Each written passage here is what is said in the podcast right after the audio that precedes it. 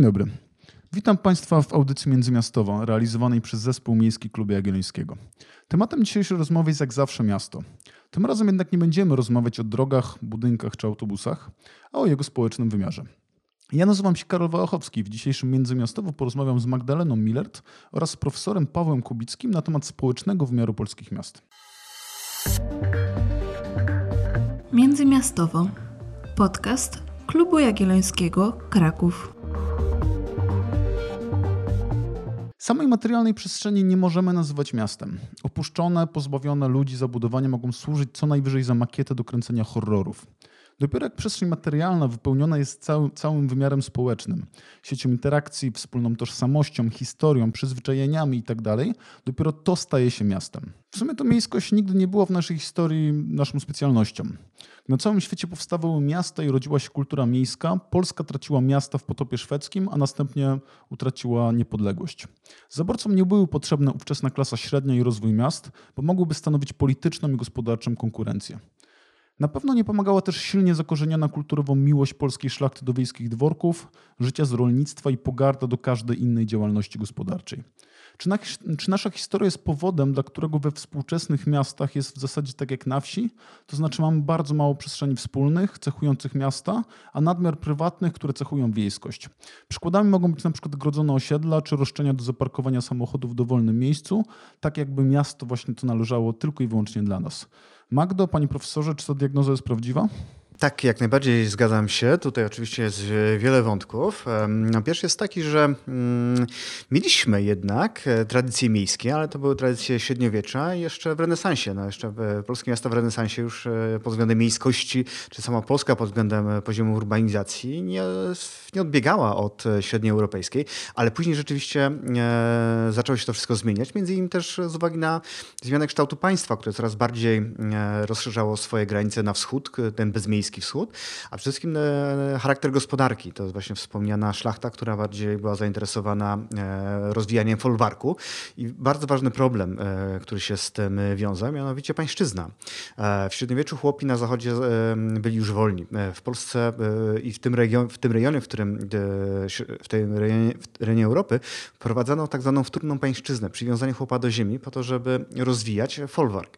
Jak są tego skutki? Jeśli chłop jest przywiązany do ziemi, do swojej wioski, nie może migrować do miast, więc miasta tracą naturalne możliwości rozwoju w oparciu. Każde miasto rozwija się dzięki migracji nowych mieszkańców. W przypadku naszych ziem ta migracja została zablokowana na długie lata, więc to jest jeden z tych wątków. Drugi wątek oczywiście tutaj wspomniany przez Pana to Polska stała się przez długie stulecia wielkim polem bitew, a najbardziej oczywistą konsekwencją jest to, że ponoszą największe konsekwencje tego miasta. Miasta były niszczone, przez miasta przetaczały się różnego rodzaju wojska, przynosząc zarazy itd. Wiele lat takich wojen, czy dziesiątków lat powodowało upadek polskich miast, których wiele z nich się nie podniosło. No i oczywiście zabory.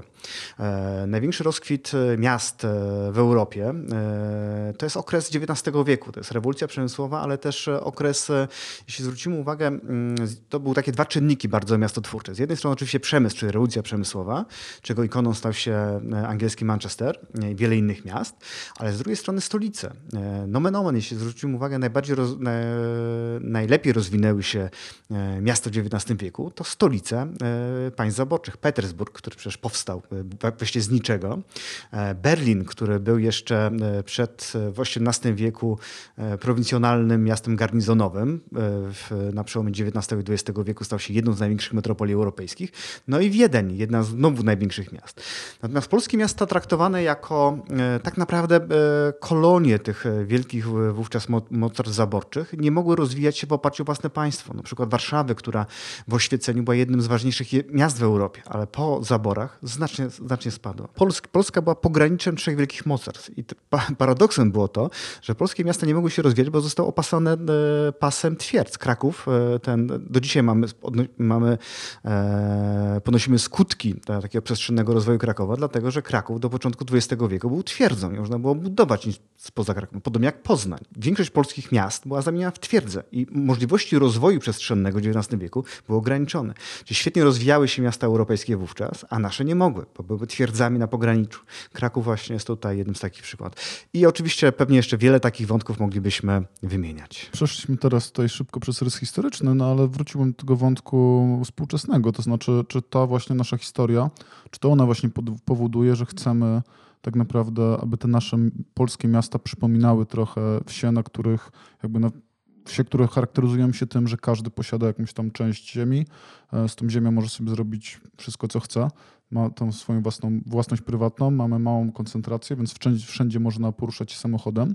Więc często mam wrażenie, że słuchając dyskusji o polskich miastach, często osoby jakby myślą cały czas tym samym podejściem, tylko jakby chcą zrobić to samo w dużych miastach, czyli jakby w dużych miastach, których nie oszukujmy się, że jakby cechą miast jest po prostu wspólnota, tak? Jakby jakaś wspólna dzielenie jakby różnych dóbr, typu nie wiem, park, typu ulice i tak dalej pomiędzy siebie. Czy jakby czy ta nasza historia jest tego właśnie efektem? Poniekąd tak, aczkolwiek jest to problem, jak z każdym takim poważnym problemem, on jest wielowątkowy. Z jednej strony rzeczywiście ten taki dominujący wzór kulturowy szlachecko-chłopski, którym bardzo mocno akcent kładł na prywatność, na własność prywatną, dał podatny grunt pod neoliberalizm, który akurat w Polsce rozwinął się no, niezwykle silnie, właśnie, który sprowadził miasto do sumy prywatnych własności, a nie dobra wspólnego. To konsekwencją między innymi tego było to, że polska klasa średnia, która zaczęła tworzyć się po transformacji, jeśli tylko i wyłącznie się dorabiała, to zwróć uwagę, że nie kupowała mieszkań w centrum miasta, prestiżowych, ale budowała domy pod miastem. I to był niestety przez właściwie całe dekady taki wyznacznik statusu.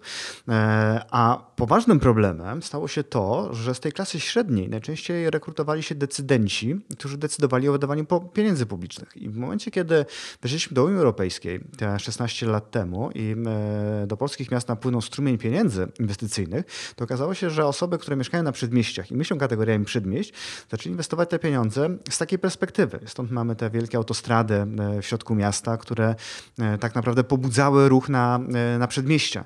Innymi słowy, rozwój polskich miast nie był robiony z perspektywy centrum. Zwróćmy uwagę, jesteśmy w rynku w Krakowie, który w ostatnich 2 dekadach kompletnie opustoszał.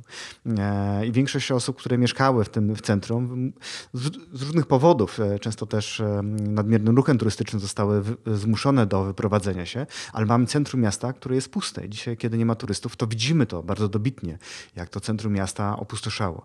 Ale jak popatrzymy na innym, Kraków akurat był wyjątkiem na mapie polskich miast, bo akurat w Krakowie ta miejskość była bardzo silnie ugruntowana historycznie, ale w wielu polskich miastach tego zupełnie nie było, zwłaszcza w miastach tak zwanych odzyskanych, które miały z tym no, dużo większy problem, ponieważ mieszkańcy tak jak do Szczecina czy do Wrocławia i wielu innych miast na ziemiach zachodnich napłynęli, nie mieli żadnego historycznego dziedzictwa, żadnych związków z tym miastem.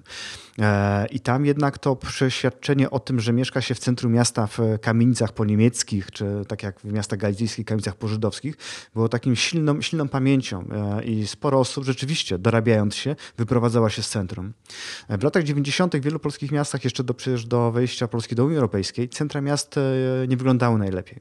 To było właśnie pokazane, że to, co było kiedyś centrum miasta, tym największym prestiżem, o którym mamy dbać, było jednym z rejonów najbardziej zaniedbanych.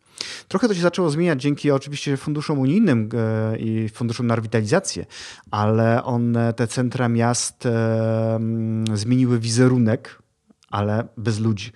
Centra miast polskich wciąż niestety puste. To właśnie też pokazuje to, że nie kochamy centrów miast, aczkolwiek to też się mocno zmienia. No, rozwinęły się ruchy miejskie, które zaczęło to dbać, więc widzimy tutaj też zmianę w tym kierunku. Ja chyba jeszcze coś dorzucę a propos tej własności i niewłasności, bo mi się wydaje, że jeszcze bardzo dużym takim historycznym skutkiem jest to, że jednak my byliśmy w tej komunie, odzyskaliśmy tą wolność i my bardzo nie chcieliśmy już być tym, czym byliśmy wcześniej.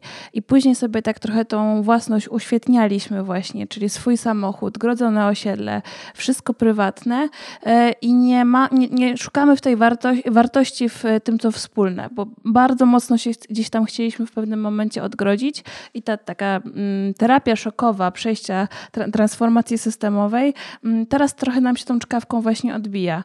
I po pierwsze właśnie przenieśliśmy się na te przedmieścia, bo dom, samochód to były wartości, które się wyznawało, oczywiście też historycznie, ale no, wydaje mi się, że to jest właśnie taka wypadkowa różnych czynników. No i teraz dostrzegamy dopiero, że może niekoniecznie to była najlepsza droga w naszej historii. Tak, to też jest, otwiera nam tutaj to pani pytanie wiele wątków. Mogę się tutaj odnieść do przykładu Wiednia, który od lat wygrywa, chyba od dekady, wygrywa wszelkie rankingi jakości życia. Jednym z podstaw tego jest to, że w Wiedniu prawie 80% to są mieszkania komunalne. I ta polityka jest między od 100 lat. Zaraz po pierwszej wojnie światowej zaczęto tworzyć tą politykę. I my po 89 roku w polskich miastach teoretycznie wychodziliśmy. Mieliśmy taką możliwość, bo większość tych mieszkań to były mieszkania spółdzielcze. I można było stworzyć pewien taki model quasi-wiedeński, prawda? Ale jednak sprywatyzowano te zasoby mieszkaniowe. I dzisiaj z perspektywy tych 30 lat możemy mówić, no nie najlepiej się stało, ponieważ wtedy, gdyby gmina miejska była tym takim właśnie kamienicznikiem jak w Wiedniu, to mogłaby regulować czynsze i tak dalej, z pewnością by się lepiej żyło.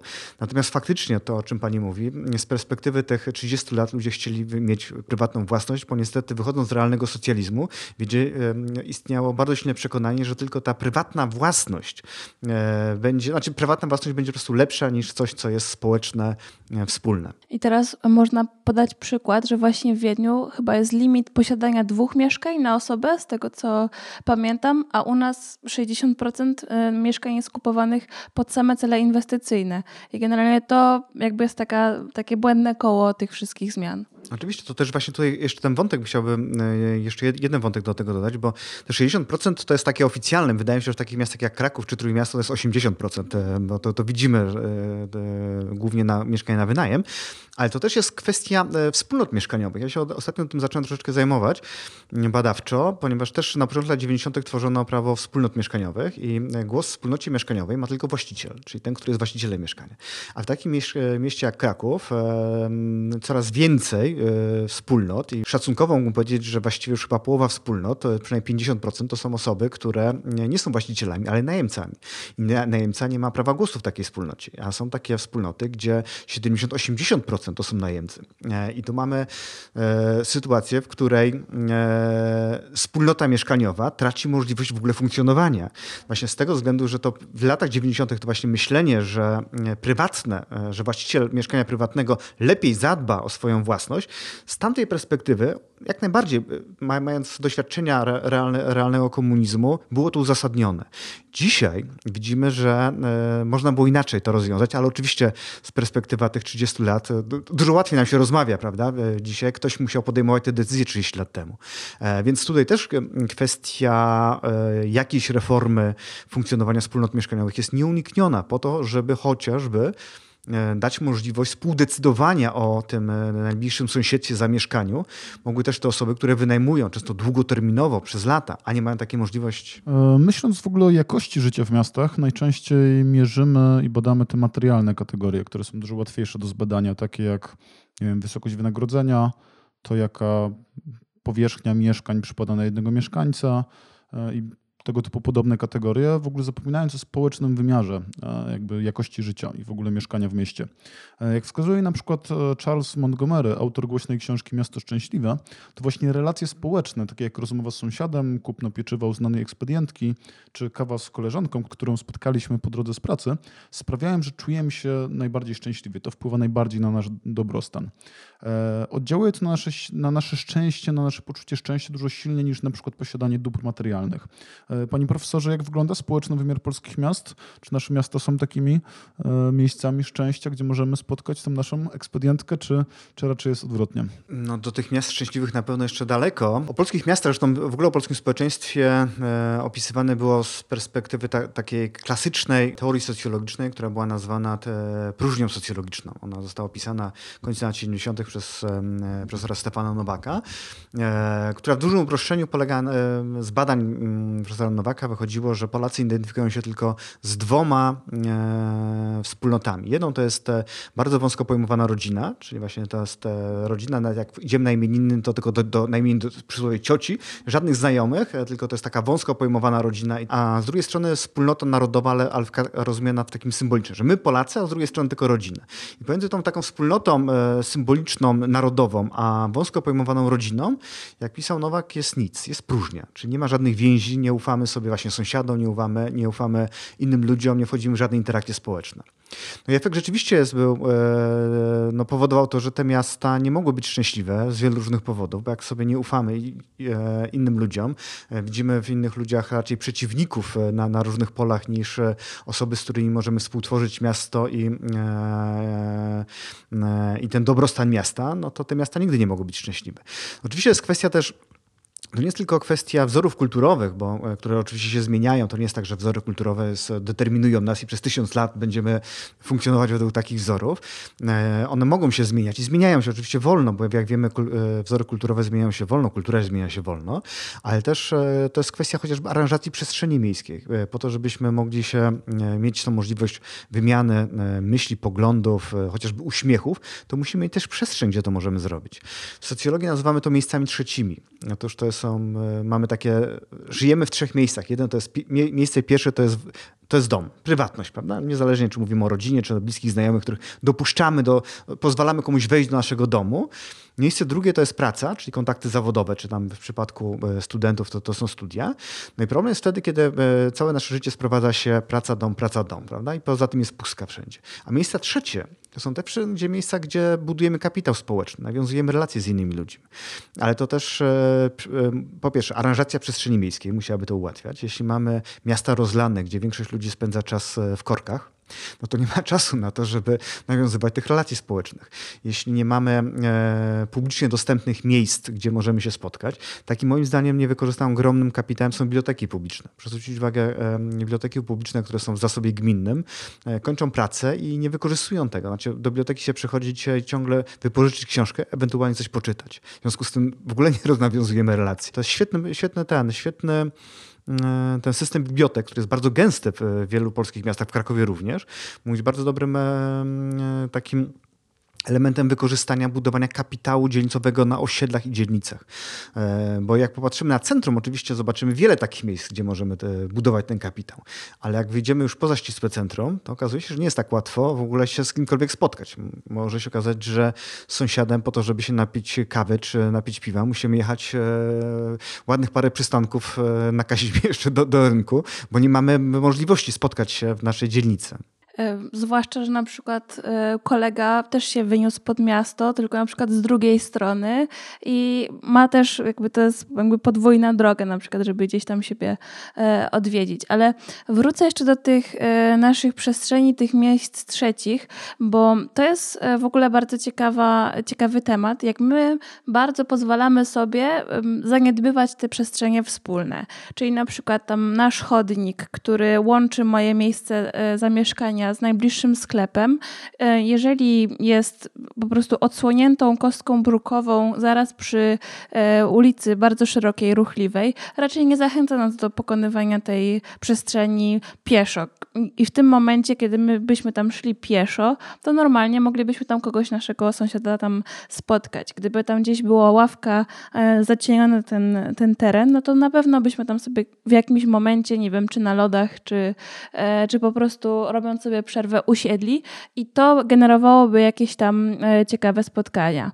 Wydaje mi się, że ogólnie ten taki ruch rewitalizacji naszych, które są, w cudzysłowie oczywiście to mówię, które tak dehumanizują te nasze przestrzenie, począwszy od tych ryneczków, które dawniej były zielone i pełne drzew po to, żeby teraz stały się zupełną betonową pustynią, przez właśnie takie rzeczy jak, nie wiem, dobudowa ścieżek rowerowych kosztem pasa drzew. To wszystko tak nam bardzo odciąga nas od takiego życia w mieście, takiego, z takiej właśnie ludzkiej skali, z takiego momentu, kiedy my sobie możemy normalnie, spacerując gdzieś to miasto, odkrywać i odkrywać te przyjazne miejsca. U nas się żyje punktowo właśnie w takich ciekawych miejscach. To chyba Filip Springer nawet mówił w jakiejś tam, nie wiem, czy wywiadzie, w swojej książce, że u nas nie ma ładnych miast. U nas są ładne fragmenty miast, tak? Czyli są jakieś ładnie zadbane przestrzenie, które gdzieś tam zachęcają do użytkowania tych przestrzeni. Natomiast nie ma jakby takiej ciągłości, płynności, zachęcania do podróżowania po tym mieście, po zwiedzaniu go. I najlepiej to pokazuje, jak na przykład jakaś przestrzeń się transformuje. Załóżmy, teraz jesteśmy w Krakowie, więc może wrzucę taki krakowski wątek, co się wydarzyło pod Tauron Areną, gdzie otworzyli jakieś tam food trucki i miejsca na leżaki. No po prostu jest masa ludzi. W Weekend Dance po prostu park lotników jest zalany tymi ludźmi. A to jest po prostu danie tej przestrzeni tym ludziom, żeby się mogli spotkać. I tyle w zasadzie. Powiedział pan, że w zasadzie w Polsce funkcjonują tylko dwie tożsamości. Pierwsza ta rodzinna, a druga ta narodowa. Cytowałem profesora Stefana Nowaka sprzed 40 lat. To chyba smutna konstatacja, no bo jak teraz sobie zastanowimy się nad drogą w ogóle życiową młodych ludzi, którzy często, nie wiem, zmieniając miasto, przyjeżdżając na studia, zmuszeni są zmieniać te mieszkania swoje co pół roku, co rok. Często zmieniają, bardzo często, bo nie mogą na przykład długookresowo wynająć albo nie stać ich jeszcze na to, aby wziąć właśnie kredyt na 30 lat. No jeśli weźmiemy pod uwagę to, że jakby oni nie są w stanie jakby na tyle do tego swojego otoczenia najbliższego, nie wiem, przyzwyczaić się, stworzyć żadnych więzi społecznych i tak dalej. Więc jakby dla nich te miasta, w których żyją, tak naprawdę mogą być dowolnymi miejscami, jakby oni nie mają żadnego bodźca, aby w nich zostawiać, więc jeśli dostaną ofertę lepszej pracy, lepiej płatnej, to swobodnie mogą się przeprowadzić do Warszawy, Gdańska czy do innego miasta, jakby nie widzą totalnie żadnej różnicy. No i jakby drugi wątek jest taki, że ponad 50% mieszkańców Krakowa już nie urodziło się w Krakowie. Więc jakby w jaki sposób, czy widzi pan jakąś w ogóle nadzieję na to, aby te osoby, które właśnie mieszkają w tej niskiej jakości przestrzeni publicznej, bardzo często się przeprowadzają i często nie mają jakichś więzi rodzinnych z miastem. Czy one mogą stać się miejskimi patriotami? Czy one właśnie mogą być osobami, które będą tworzyć ten kapitał społeczny, będą walczyć o sprawy publiczne? Czy oni właśnie będą chcieli zostać długookresowo w tym mieście? No bo ja tak naprawdę, gdybym się zastanowił nad tym, co tworzy wśród osób, które znam tą miejską tożsamość, no to albo są właśnie organizacje pozarządowe, tak, nagrywam obecnie w Klubie Jagiellońskim, więc to może być jeden z jakichś bodźców. Drugi taki od razu przykład, który mi przychodzi, są kluby sportowe i kibicowanie jakiejś drużynie to jest coś, co utożsamia mocno z miastem, bo często ta drużyna ma w swojej nazwie już miasto i jakby dzięki temu właśnie poznaję jakichś bohaterów związanych z tą drużyną, często są to też osoby, które były związane z miastem i tak dalej, i tak dalej. To może być jakby drugi taki zwornik tej tożsamości, ale czy w ogóle po pierwsze, jak wygląda też ta tożsamość współcześnie, no i po drugie, czy są jakieś narzędzia, aby próbować budować tę tożsamość, a być może to jest taki proces, na który nie mamy wpływu. No znowu wiele wątków, to znaczy osoby, które przyjeżdżają do miasta, bo każde miasto rozwija się dzięki osobom napływowym, a jak popatrzymy na największe metropolie, chociażby Nowy Jork, gdzie znakomita większość ludzi, już nie tylko, procentowo to już nie tylko osoby, które nie urodziły się w Nowym Jorku, ale nie urodziły się w Stanach Zjednoczonych i bardzo szybko stają się patriotami Nowego Jorku, czy Londynu i tak dalej. Jeśli miasto jest inkluzywne i pozwala włącza, czy buduje takie pozytywne narracje, to jak najbardziej. W Krakowie jeszcze lata 70., ponad 70% mieszkańców Krakowa nie urodziło się w Krakowie, co było konsekwencją rozszerzeń Krakowa. Kraków do lat był bardzo małym miastem. Te dwa największe rozszerzenia to są lata 40., później 70., jeszcze włączenie Nowej Huty, więc lata 70. większość mieszkańców ówczesnych Krakowa nie urodziło się w Krakowie, no ale stało się patriotą, pewnie znaczna większość z nich. Więc te 50% to i tak jest dzisiaj duży odsetek, ale jest pytanie, czy stanie się. Ja absolutnie się tutaj z panem zgadzam, że sytuacja, w której dzisiaj jesteśmy, nie sprzyja budowaniu lokalnego patriotyzmu czy takiego związania tych mieszkańców z miastem, chociaż przez fatalną politykę mieszkaniową. To prawda, z wielu badań, jakie realizowałem w różnych miastach takich akademickich, pojawia się bardzo podobny schemat. Osoby, które przyjeżdżają na studia i w końcu zostają w tym mieście gdzieś tak w okolicach 30 kilku lat, zakładają rodzinę, kupują mieszkania, potrafiłyby się przeprowadzać kilkanaście albo kilkadziesiąt razy w przestrzeni miasta. Z uwagi na to, że najczęściej studenci, a później też absolwenci, bo też mówimy długo po skończeniu studiów, absolwenci z uwagi właśnie na problemy z kredytem, niestabilnością pracy, nie mogą kupić mieszkania i mieszkania w wynajmowanych mieszkaniach, a te umowy są najczęściej na rok. W związku z tym to powoduje taką jedną wielką migrację po mieście i brak budowania więzi. Ja sam bardzo często widzę, jak zawsze jak się zaczyna sezon, to mi się wymieniają twarze, do których się przyzwyczaiłem, na klatce schodowej, w okolicznych sklepach. Jak już się przyzwyczaiłem do tych ludzi, mówimy sobie dzień dobry, to od października widzę nowych ludzi. Tych, którzy już byli, już ich nie ma. To rzeczywiście nie sprzyja. To jak pan wspomniał, chociażby kluby piłkarskie są rzeczywiście na zachodzie Europy znakomitym przykładem włączenia. To budowania tożsamości przez kibicowanie jest jednym z kluczowych elementów budowania tożsamości lokalnej, regionalnej. W Polsce niestety z uwagi na dominowanie tych klubów piłkarskich przez chuliganów bardzo mocno zniechęca i trochę sobie nie wyobrażam studentów napływających, tych setek tysięcy studentów, którzy napływa do Krakowa, którzy będzie się wiązać z różnymi będąc grupami kibicowskimi z uwagi na jednak dominację na tych stadionach chuliganów. Ale fenomenem okazuje się być taki klub Wieczysta, którego obserwuję od kilku lat, który zbudował całą, już nie tylko przez słynnego piłkarza z kadry polskiej, który tam został, ale to już od kilku lat ta Wieczysta rzeczywiście budowała bardzo silne więzi lokalne. W lokalnych sklepikach można było już od paru lat zobaczyć gadżety, koszulki, szaliki. Więc to było budowanie silnego związania z dzielnicą klubu, mieszkańców, którzy tam rzeczywiście w takiej trochę piknikowej atmosferze mogli przychodzić. I to wiąże. Oczywiście NGOs i jak najbardziej think tanki, zwłaszcza ruchy miejskie, formalne czy nieformalne, są tym elementem, który potrafi związać mieszkańców, czy nowych mieszkańców, aktywnych mieszkańców. Miejmy nadzieję, że troszeczkę teraz widać te pewne reformy na uczelniach i być może też uczelnie będą coraz więcej angażowały się w takim wymiarze społecznym, angażując też swoich studentów, których znakomita większość. Nie chciałbym tutaj teraz, bo nie znam danych, ale zdaje się, że ponad 80 kilka procent studentów krakowskich to są studenci, którzy przyjeżdżają na studia do Krakowa. W związku z tym mamy ogromną ilość na uczelniach tych właśnie przyjezdnych, których trzeba znaleźć dla nich te mechanizmy związane ich z miastem, budowania dla nich tego lokalnego patriotyzmu. Ja chyba klamrą tak tutaj to podsumuję, bo trochę może w kontrze nawet do tych wymieniających się twarzy najpierw. To wydaje mi się, że z jednej strony owszem one się wymieniają, ale z drugiej strony też ta napływowa ludność, jeżeli nie w tym czasie, to w jakim mogłaby sobie posprawdzać, gdzie im się dobrze mieszka. To trochę też wydaje mi się, że ten okres właśnie studiów jest takim okresem, gdzie sobie można próbować, gdzie się dobrze mieszka, czy komuś na przykład odpowiadają dłuższe dojazdy kosztem, nie wiem, mniej intensywnej zabudowy, czy ktoś się właśnie lepiej czuje gdzieś tam w centrum.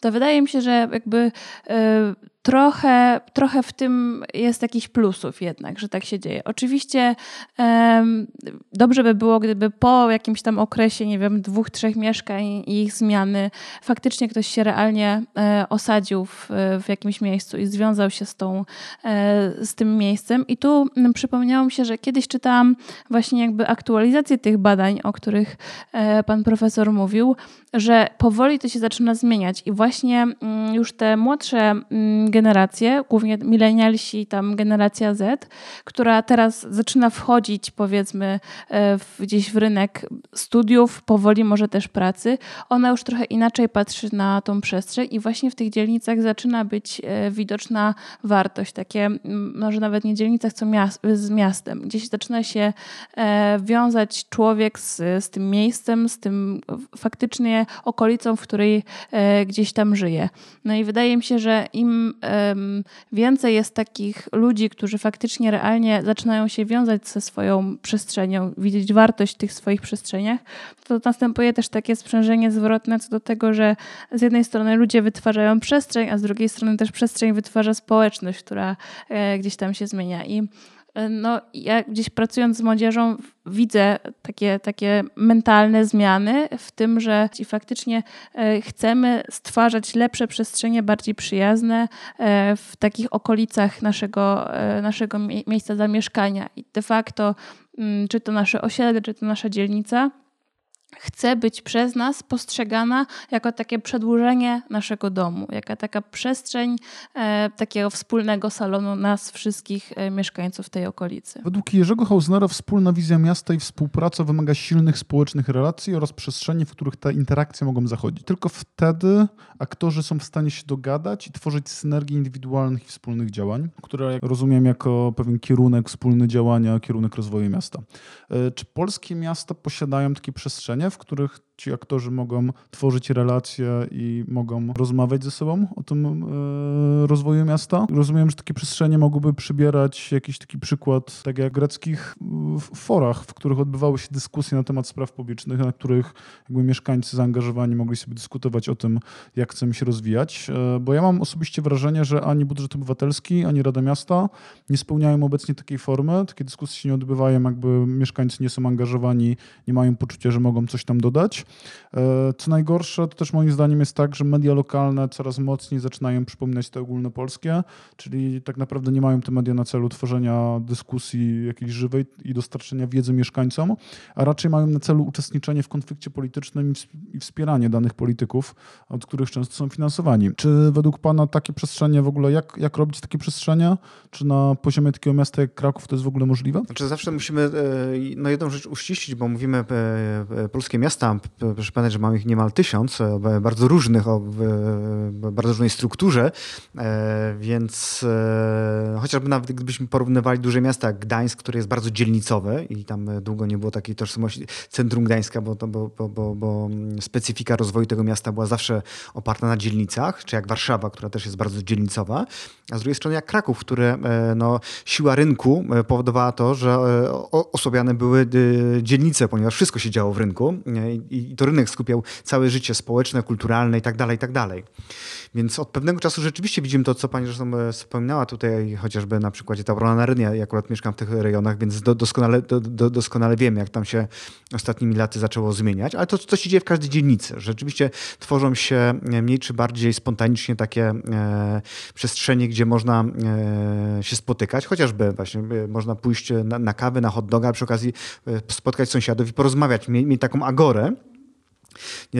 Niewykorzystana, jak mówię, jest cała ta przestrzeń tych gminnych różnych instytucji, chociażby biblioteki czy inne rzeczy, które mogłyby stawać się właśnie takimi przestrzeniami. Są takie ładne polskie słowo jak świetlica, prawda, w której można sobie przyjść, porozmawiać, podyskutować, prawda, bo może oczywiście możemy pójść do kawiarni, ale tam musimy kupić kawę, to jest przestrzeń komercyjna, ale żebyśmy mieli takie publiczne świetlice, bo to jest ładne słowo polskie, ta świetlica zapomniana trochę, że można sobie przyjść, porozmawiać i tak dalej. Nie mamy ciągle takiego dobrego systemu, a możliwości lokalowe ku temu są. I wydaje mi się, że akurat tutaj też ogromnym niewykorzystanym potencjałem są w ogóle dzielnice jako takie, rady dzielnic. One z uwagi na też ich ograniczone kompetencje, no i też trochę charakter tego, że niestety, ale w ostatnich latach ewidentnie widać, że radnymi dzielnicowymi zostają takie trochę zaplecze polityczne, bardziej politycy niż społecznicy. Więc efekt jest taki, że ci radni dzielnicowi, którzy faktycznie społecznicy, którzy trafiali po swojej kadencji, wychodzili z takich rad wypaleni bardzo mocno. Tutaj myślę, że Kraków jest dużym miastem, niemal milionowym, czy niektórzy już mówią nawet ponad milionowym, bo mówimy o tych jeszcze niezameldowanych mieszkańcach. Więc w związku z tym z perspektywy całego miasta trudno budować, ale z perspektywy dzielnic, czy już mniejszej perspektywy osiedli, jak najbardziej. Ale to by wymagało też pewnej chyba nieuniknionej w najbliższym czasie reformy ustroju Krakowa, bo te dzielnice, które znamy już od 30 lat, z różnych powodów wymagałyby odświeżenia czy reformy. To nie ma tutaj dobrej recepty, bo podobne, ja sam brałem udział w takich wielu debatach, bo na przykład Poznań i Wrocław, miasta podobne i porównywalne do Krakowa, nie mają dzielnic, ale mają radę osiedli, których jest z kolei, one są jakby bliższe mieszkańcom, bo ich tam jest po 50 parę, ale są dużo bardziej ubezwłasnowolnione.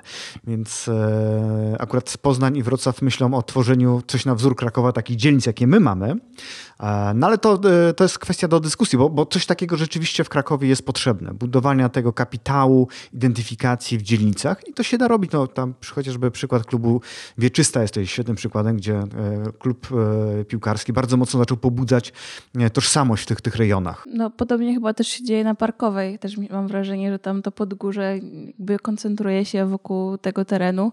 Natomiast tutaj też się rozbija to o taką drabinę partycypacji, tak? Czyli my dopiero powoli się tak wspinamy na tych szczeblach i zamiast być partnerem, my mieszkańcy, partnerem w rozmowie z Urzędem Miasta, to ciągle tak mam wrażenie, że szczególnie w Krakowie musimy się tak bić o to nasze jakieś tam wartości, to co chcemy. I dopiero w tym momencie, kiedy ten głos zaczyna być bardzo słyszalny, jak na przykład było z alarmem smogowym, no to dopiero wtedy faktycznie realnie coś się dzieje. I ten głos mieszkańców nie jest dobrze słyszalny, to raz, a dwa, za bardzo nie ma gdzie wybrzmieć i pamiętając o tym, że zmienia się nam społeczeństwo i zmienia się to, jak to społeczeństwo funkcjonuje, to na przykład dobrym rozwiązaniem byłyby też platformy jakieś internetowe, w których, czy tam aplikacje, w których można by było się gdzieś wypowiadać, tylko pod warunkiem, że oczywiście one by działały dobrze i zaspokajały te potrzeby. W dobie tej cyfryzacji to byłoby dobre rozwiązanie, żeby mieć taką przestrzeń na zgłaszanie wątków od mieszkańców do miasta. Oczywiście pamiętając o tym, że to nie może być jedyne rozwiązanie, no bo część społeczeństwa jest wykluczona cyfrowo i nie można tylko na to postawić. Ale to, żeby pani dopełniła, to rzeczywiście była już na paru konferencjach, gdzie badacze prowadzili badania tak zwanym e-sąsiedztwem i ono rzeczywiście świetnie się sprawdza, bo tam właśnie w tej sieci, tym e-sąsiedztwie lokowane są potężne kapitał społeczny, właśnie samopomoc. Wystarczy badać jedną potrzebę, na przykład chce coś pożyczyć, prawda? To kiedyś było to przysłowiowe. I to świetnie widać nawet na grupach na Facebooku, tak? Jakichś tam sąsiedzkich. Ktoś coś pisze i jest masa komentarzy. Dokładnie, że jest bardzo duży odzew, responsywność takiej pomocy. To przysłowiowe, że kiedyś można było zapukać do sąsiada i pożyczyć sól, prawda? Dzisiaj nie znamy tego sąsiada, nam się wymienia co pół roku, ale na forach internetowych ten kapitał jest rzeczywiście bardzo silny, co widać, że mieszkańcy miast chcą sobie pomagać i chcą być blisko. Z różnych powodów nie mogą się spotkać, bo nie mają tej przestrzeni. W związku z tym to wypełnia ta przestrzeń internetowa. Więc niewątpliwie tworzenie takich platform, które byłyby, myślę, że akurat na poziomie miasta jest z różnych powodów. W milionowej metropolii siłą rzeczy trudniej jest zainteresować miasto jako takie, prawda, urząd miasta, a dużo łatwiej stać się partnerem dla dzielnicy czy jakiegoś osiedla, prawda? W związku z tym im bardziej będziemy decentralizować miasto, a w Krakowie to jest nieuniknione. My ciągle myślimy o Krakowie jako właśnie tym mieście, gdzie wszystko się działo na rynku. To miasto w ostatnich 20 latach naprawdę bardzo mocno się zmieniło. Stało się taką naprawdę dużą metropolią. Więc ono wymaga decentralizacji, wyjścia z tego centrum, a już wychodzi różnymi kanałami, aktywnością mieszkańców i tak dalej, ale jeśli też zyska impuls taki urzędniczy do tego aktywizacji w lokalnościach, chociażby przynoszenia imprez kulturalnych, no, wszystko do dzisiaj jest zmonopolizowane w centrum, bardzo ścisłym centrum. Więc taka dekoncentracja jest bardzo dobrym krokiem. To już wszystko w dzisiejszym odcinku. Wymiar społeczny na pewno będzie jeszcze obecny w naszym podcaście Międzymiastowo.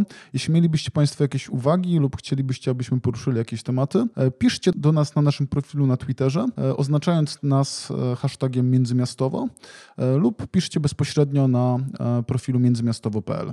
Do usłyszenia za tydzień.